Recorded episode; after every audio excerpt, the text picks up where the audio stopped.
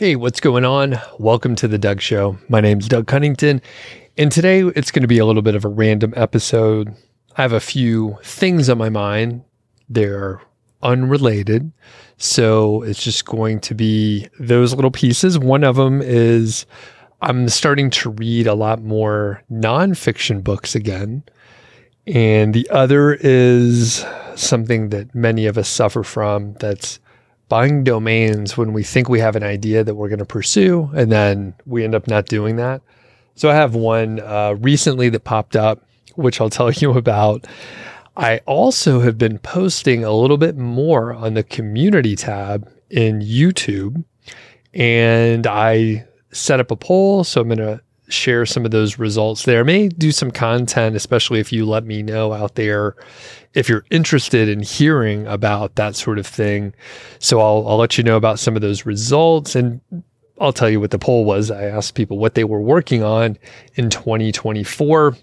If you've been paying attention to the content that I've been publishing, part of it is still hanging on to the old times, the legacy of niche and authority sites. Because the thing is, a lot of people are very interested in it still right? Even with all the the shuffles with algorithm updates and such, most people in my audience, in this audience, my peers' audience, the stuff that I'm consuming, there are still a lot of people working on websites or they want to start websites or they're trying to recover websites that were hit with helpful content updates or other algorithm updates. So people are still really interested in it. So part of the content is around that.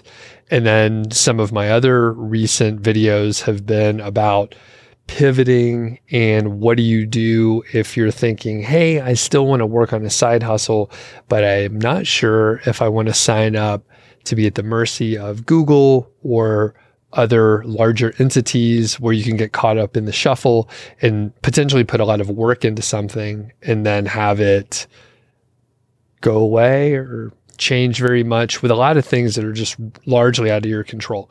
And there's a lot of things that are out of our control anyway, but the point is my my contents in this period where I'm t- I'm talking about like two different things sometimes contradicting each other a little bit. So I'll I'll get into that, ask people what they're working on and let's see, what was the I think I have like one or two other topics. Oh, just YouTube in general. So one area and I'll I'll save this for the end. I got to remember not to forget this topic at the end.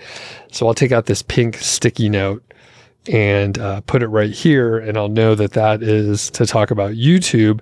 And I need you, listener, viewer out there, to let me know what you want to know about what I've been doing on YouTube. So if you take a look, and I'll share some of the stats just in general, but I've grown my channel from roughly say 38,000 subscribers to I think I'm at close to 80,000 in like 6 weeks or something like that. Here's the deal though.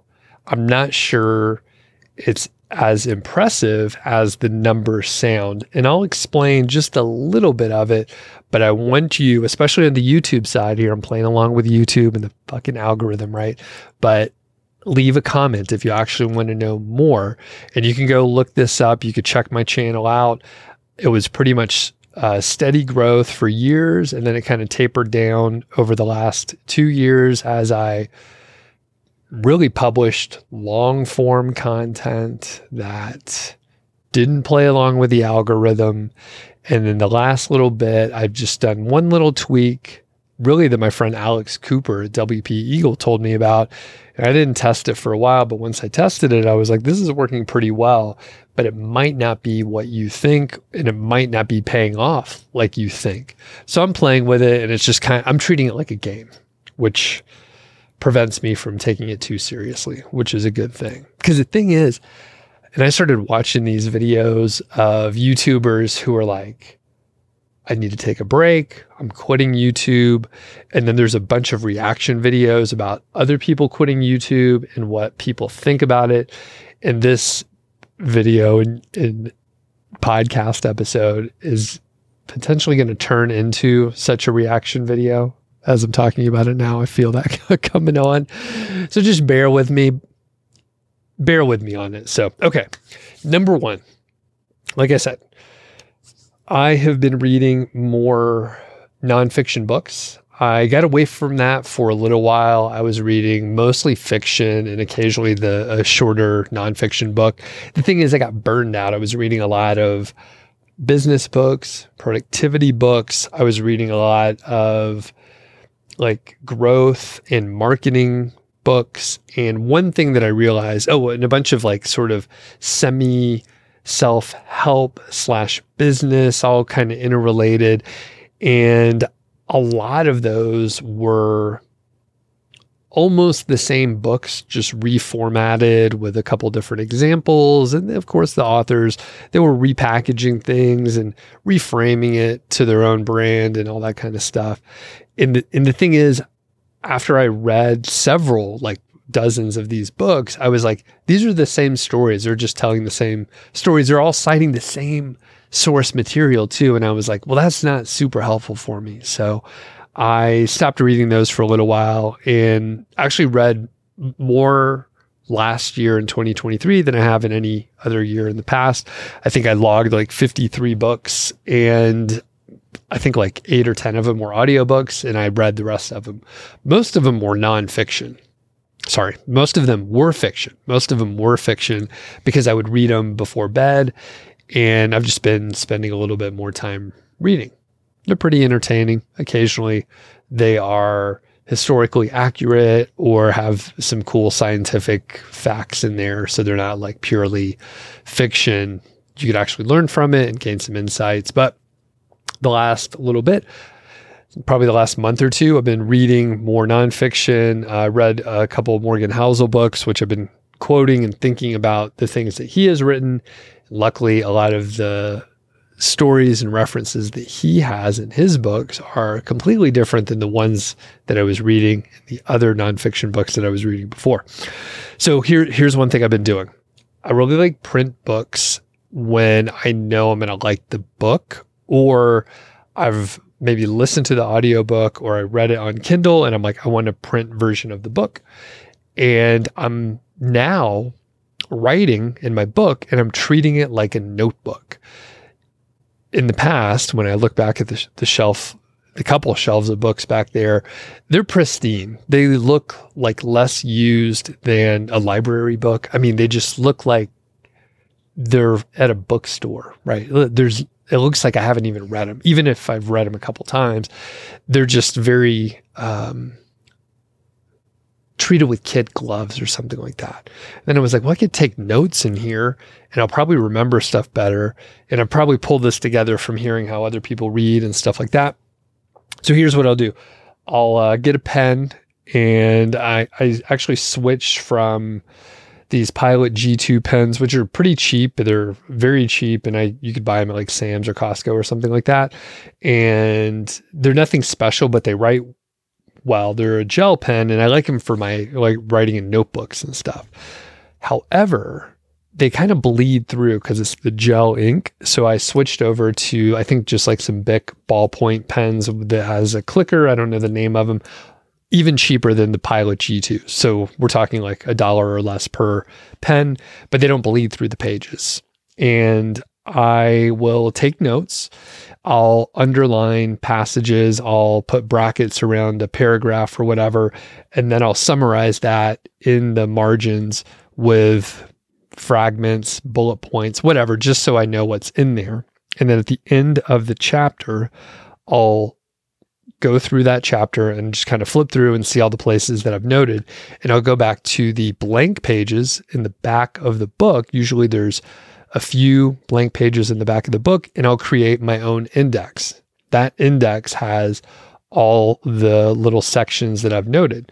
And I could just put page 55 and three or four word summary. You can make it longer if you want. I'm still playing around with it where you could actually put maybe like one sentence of what you want to remember from that point. So I could think hey, I found this cool quote, and I remember it was in the book 4,000 Weeks, and I could just flip through my own index that I've created for the things that I'm interested in, and then go through and pull those pieces out.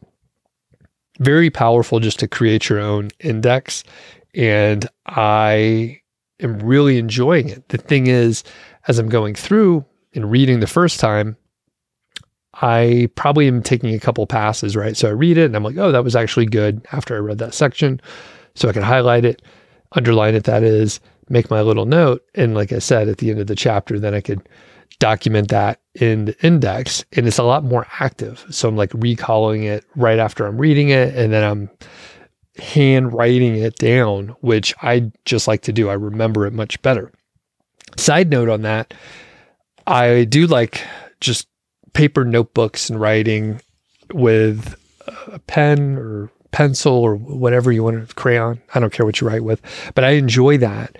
And one cool thing that I discovered this week, I was like, huh, I wonder if I could take a picture of my page of handwritten notes and then put it into ChatGPT or Bard. ChatGPT failed at this, but I uploaded the picture to Bard and said, convert this to text. And then it converted it to text perfectly. It took care of some misspelled words. I actually cr- I wrote things down wrong, like crossed out half a line, and it just gave me like the pure like an edited version of what I wrote on here and it was awesome. So it's actually a way that I can like take a journal and take a picture and then have it converted to text, which is super cool. And then from there, right? So extend this. Let's say I have a video idea, which is exactly what I did here. I had a video idea. I wrote down my ideas. I could put it into Bard, have it turned into text and say, what are frequently asked questions that someone that disagrees might ask about these points. And then I could add that content into it. So, really cool way to really use the tool, how it'll help me. Some people, of course, you, you know, you don't want to write stuff by hand. You want to type it in. That's cool.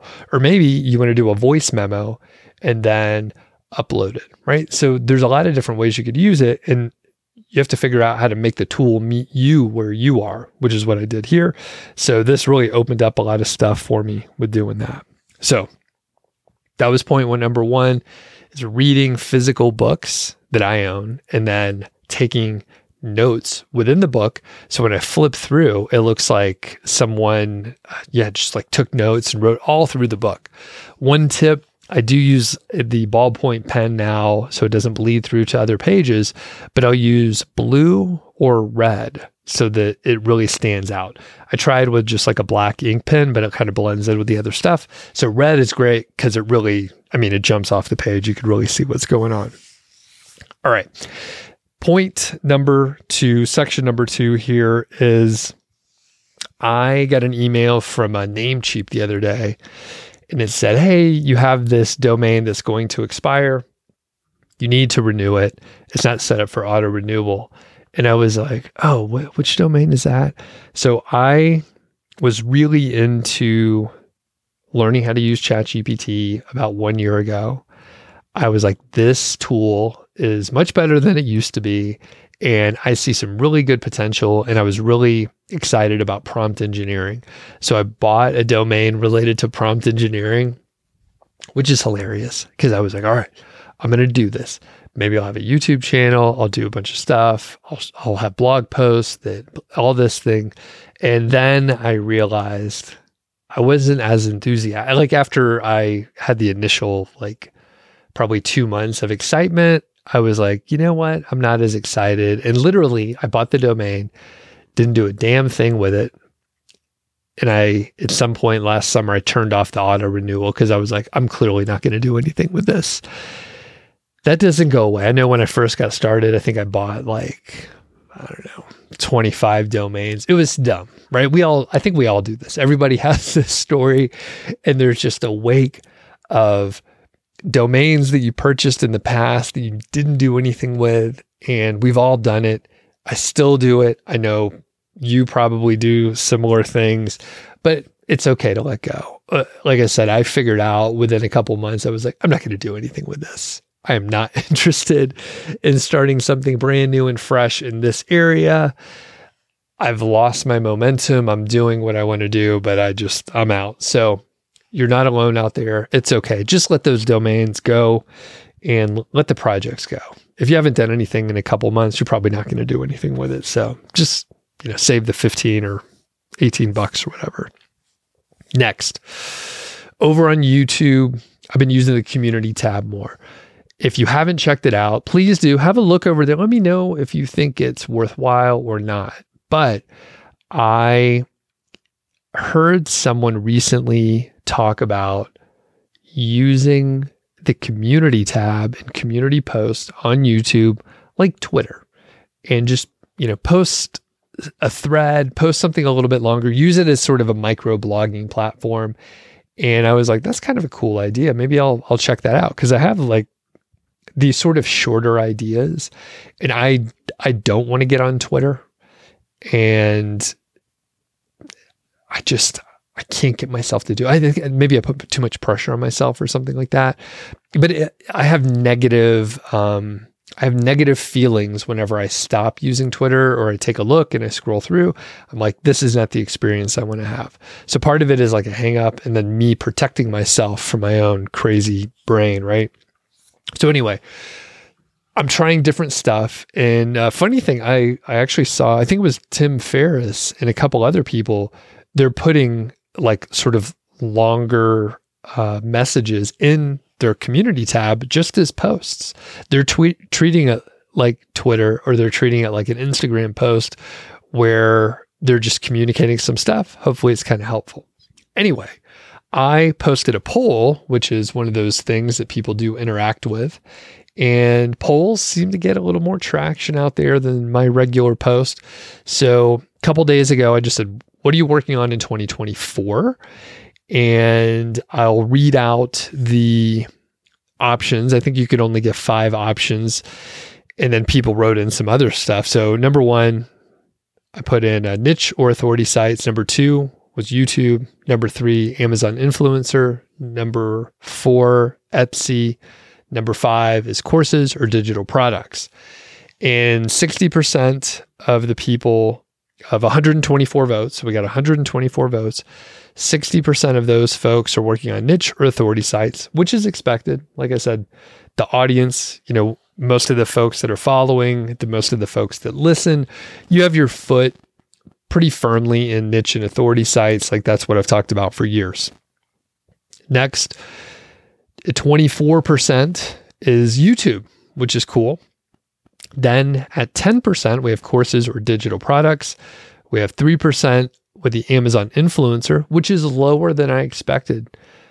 I thought because a lot of people are talking about the Amazon influencer program and it seems to have a lot of traction. But the thing is, if only 3% of the 124 votes, which of course is just a small subset, but only 3%, that still indicates a very low amount of interest. And then finally, we got Etsy at 2%. So I have talked about Etsy and digital printables. There's a lot of stuff you can sell on Etsy, but digital printables are one of the things I've talked about in the past. One of my friends, Cody uh, Berman, this is the last name, right? Berman. Cody. I've interviewed him a couple times and I see him at the financial independence conferences and sometimes at uh, Camp FIs and stuff like that but he's doing great over on Etsy and has a course on that plat or about that platform. The cool thing is it's separate from getting traffic from Google. It's separate from monetization from Amazon, for example, or ad rates. You're selling your own digital products. Okay A couple other people wrote comments in. So um, Delish says that he is working on broad niches in local SEO. He thinks that they're less volatile. So that's cool. And then we have Amit. He's working on directory and blog websites. So Tony Maritato, who I've interviewed a couple times and talked about his directory site, seems to be working really well. different monetization, sort of a different focus and the ability to network differently because your target market is much different than targeting like a niche site where you have product reviews and informational stuff. And finally, we have uh, Karam Ahmad. I'm not sure how to say his name, but he's doing a rank and rent where you rank a website and then you you essentially rent it out and it's sort of lead generation. At least a lot of people do a lead generation situation with a rank and rent. So one cool thing I am bringing on a lot of people for interviews where we're going a little bit beyond the the business model that we've talked about for so long, which is niche and authority sites. So we'll look at hopefully parasite SEO, right? So it's popular.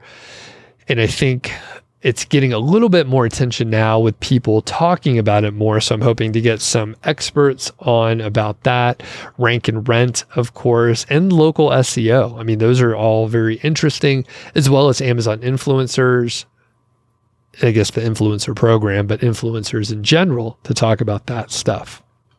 Okay. So as we wrap it up here, please do check out the YouTube channel if you have comments and thoughts and stuff like that. I would love it if you would leave comments on this video so that I know that you are interested. It does help out the channel, all that kind of business. All right. So as we wrap it up, there have been a lot of uh, bigger YouTubers that are, are, you know, quitting YouTube. The funny thing is some of those popped up on my feed and I watch a particular kind of YouTube video I didn't know, I'd never heard of any of these huge YouTubers that were quitting.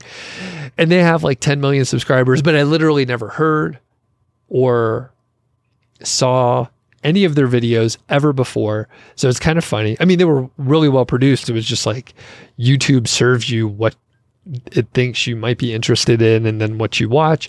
And none of those ever came up ever. And I literally never heard of these people before but they're giant and they're quitting. And, uh, you know, if I, I can go back for, through their archive or whatever, but I'm probably not going to. Anyway, they were quitting. One of my observations is they really burned, I mean, they burned out. And some people were doing it for like 10 or 15 years. And yes, like you get tired of something after a while, but they really, really cared about what they were doing and they were really trying to produce like the best content possible every time. And that puts so much pressure on you. And I I never do that. I'm really good at shipping good enough content at a high pace and then I fucking move on with my life. And it's great. I don't think about it twice. Occasionally I do, but then I try to get out of my head and remember that it actually doesn't matter that much at all. And I don't work with advertisers very much. And when I do, it's like at a, it's kind of at a, it's an arm's length, right? Generally, it's arm's length. It's very rare. Occasionally, I do care, but it's very rare when I, I care a lot. And the thing is, I'm in a good position. I put myself in a good position where I don't have to earn money directly from the channel and I don't need to care too much about how things are performing. That said, I'm lightly competitive. I have some friends that are very competitive. They always want to win. They treat everything like a game and a competition. And I have a very light, super light competitive level, but a lot of things are just well beyond your control. So I'm like, if I can't control it, I'll just do a good enough job and move on and be happy with it. And that'll be cool. That'll be fine. And again, I put myself in a position where I don't have to earn directly from YouTube and I don't have to earn directly from sponsorships or anything like that. When I have in the past, it's been cool. It's been gravy on top. And I've largely treated it as a cool way for me to share. And I'm lucky enough that some people watch or they listen and they they pay attention and it's gone up and down and I and I check out the analytics and the metrics, but largely I don't get too excited when things are going well and I don't get bummed out when things go south. And listenership is down. Or I published a video that I tried really hard on and spent a couple weeks on, and it didn't go that well. Because other times I have not tried at all. and I, especially on YouTube, right? I published a video where I didn't use the good camera and I just turned on screen share and I was sweaty after working out. And I was like, all right, I'm just going to do this video real quick. And those usually, the ones where I don't give a shit, are the one, and then I don't try and I don't put in extra effort and I have no script. Those are the ones that do better. So I just relaxed a little bit and I really, I treat it more like a game, not like a game with other people where I'm competing against them, but just a game where I'm competing against myself, usually arbitrarily, and it just doesn't matter. I'm treating it as a game that doesn't matter, and I can quit and I can change the rules, and it's just I try to treat it like something fun. Otherwise, it will make you crazy, right? Because we have all these analytics on YouTube. And one dangerous thing that can happen is you follow the algorithm and, people talk about this. A lot of those YouTube quitting videos, people talk about this where they had a video blow up.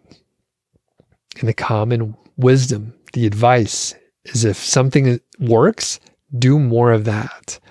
But then you can end up in a weird spot where you're creating videos about something that you don't really care about, or maybe you started to care about it and then it has gone so deep that now you're sick of it and you don't want to do videos like that anymore. But if you want to keep growing, if you want your uh, you know your metrics to keep going up, if you have made a deal with the devil and you have sponsors that are counting on you to produce a video on schedule, well, my friends, you've just created a job that you hate and you are fucking tied to it. And you got to earn income from that. So now you really have created a job that you hate, yet you're self employed. And that sucks because at some point you realize, oh, shit, I actually created this job. Luckily, I had some insight into other people that were a few years ahead of me, I think. And I also knew that it would be very easy to create my own golden handcuffs if I wasn't careful. So I've always been cautious. And when I sensed, sensed burnout a few years ago, I stopped playing along and I was like, okay, I can't compete against other people. I just got to play my own game a little bit. So, with that said, I am curious if you want to hear what I have been doing to grow the channel very quickly in the last couple months or so, let me know. I uh, actually, I could just tell you really quickly. I've been running some ads, some very inexpensive ads. And I can also tell you, and if you take a look, take a look through some of the videos that I published recently, they have a good number of views, but very little interaction in the comments, very few likes, which I find interesting. And I've never had a highly interactive channel, partially by my own doing, by not interacting. it's a lot of one way things. I'm just talking at y'all. I check out the comments occasionally, but when I look at some of my friends and peers, like they have a much more active comment area.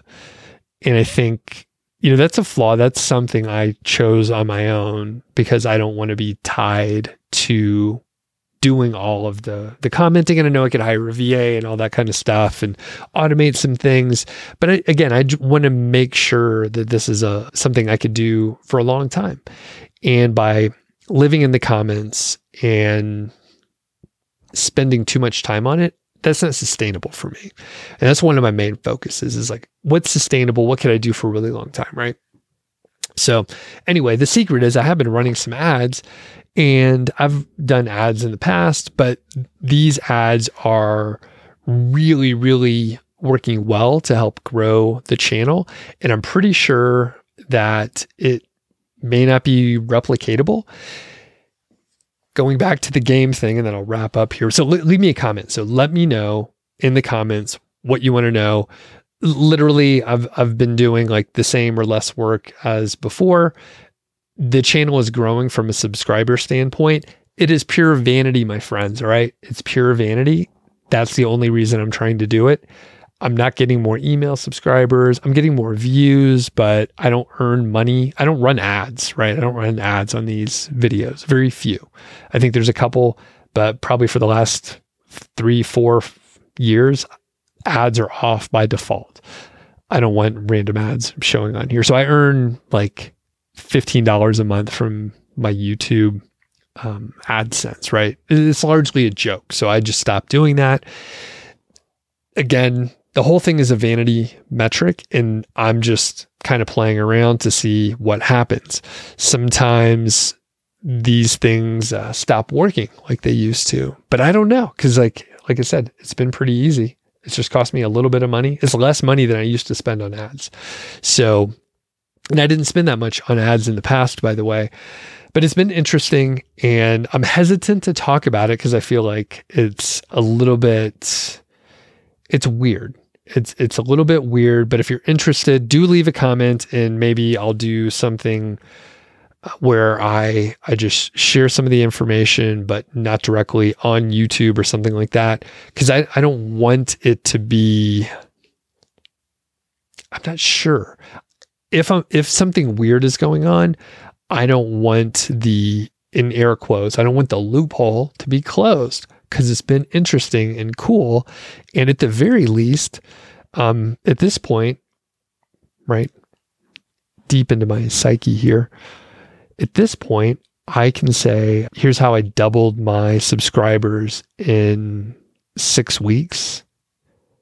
And it was easy, right? I, I can I can make the rounds because a lot of people are quitting YouTube. The big YouTubers are quitting YouTube. Simultaneously, there's a bunch of people who are like, I want to start on YouTube. YouTube is the future. I need to get off my blog and hop on YouTube. So it's really weird. There's an exodus with these really big YouTubers that have been working on it for decades. And then there's a bunch of people who are like, now's the time to get started on video. So it's pretty crazy. When I was like, all right, I need to do some more YouTube stuff, I was like, ah, it's too saturated. It is going to be way too hard. I'm already behind. I'm so far behind. Do you know what year that was? Think about it in your head. What year do you think that was? It was 2017. And just think if you would have started working on YouTube in 2017, right? So, anyway, if you're interested, please leave a comment. I said it like 30, 40 times. Even if you're listening to this on your podcast player, uh, hop over to the YouTube channel. Please leave a comment. Let me know. I can go a little more in depth, or I may put this behind some lead magnet or something like that. Super straightforward, but I just want to I want to entice y'all to leave a comment for me. So that's it for today. I wanted it to be super short, but I know I rambled on for a little while. Thanks for checking out this episode. We're going to do some other short ones or shorter ones, solo episodes, much like this one coming up in the next few months, most likely.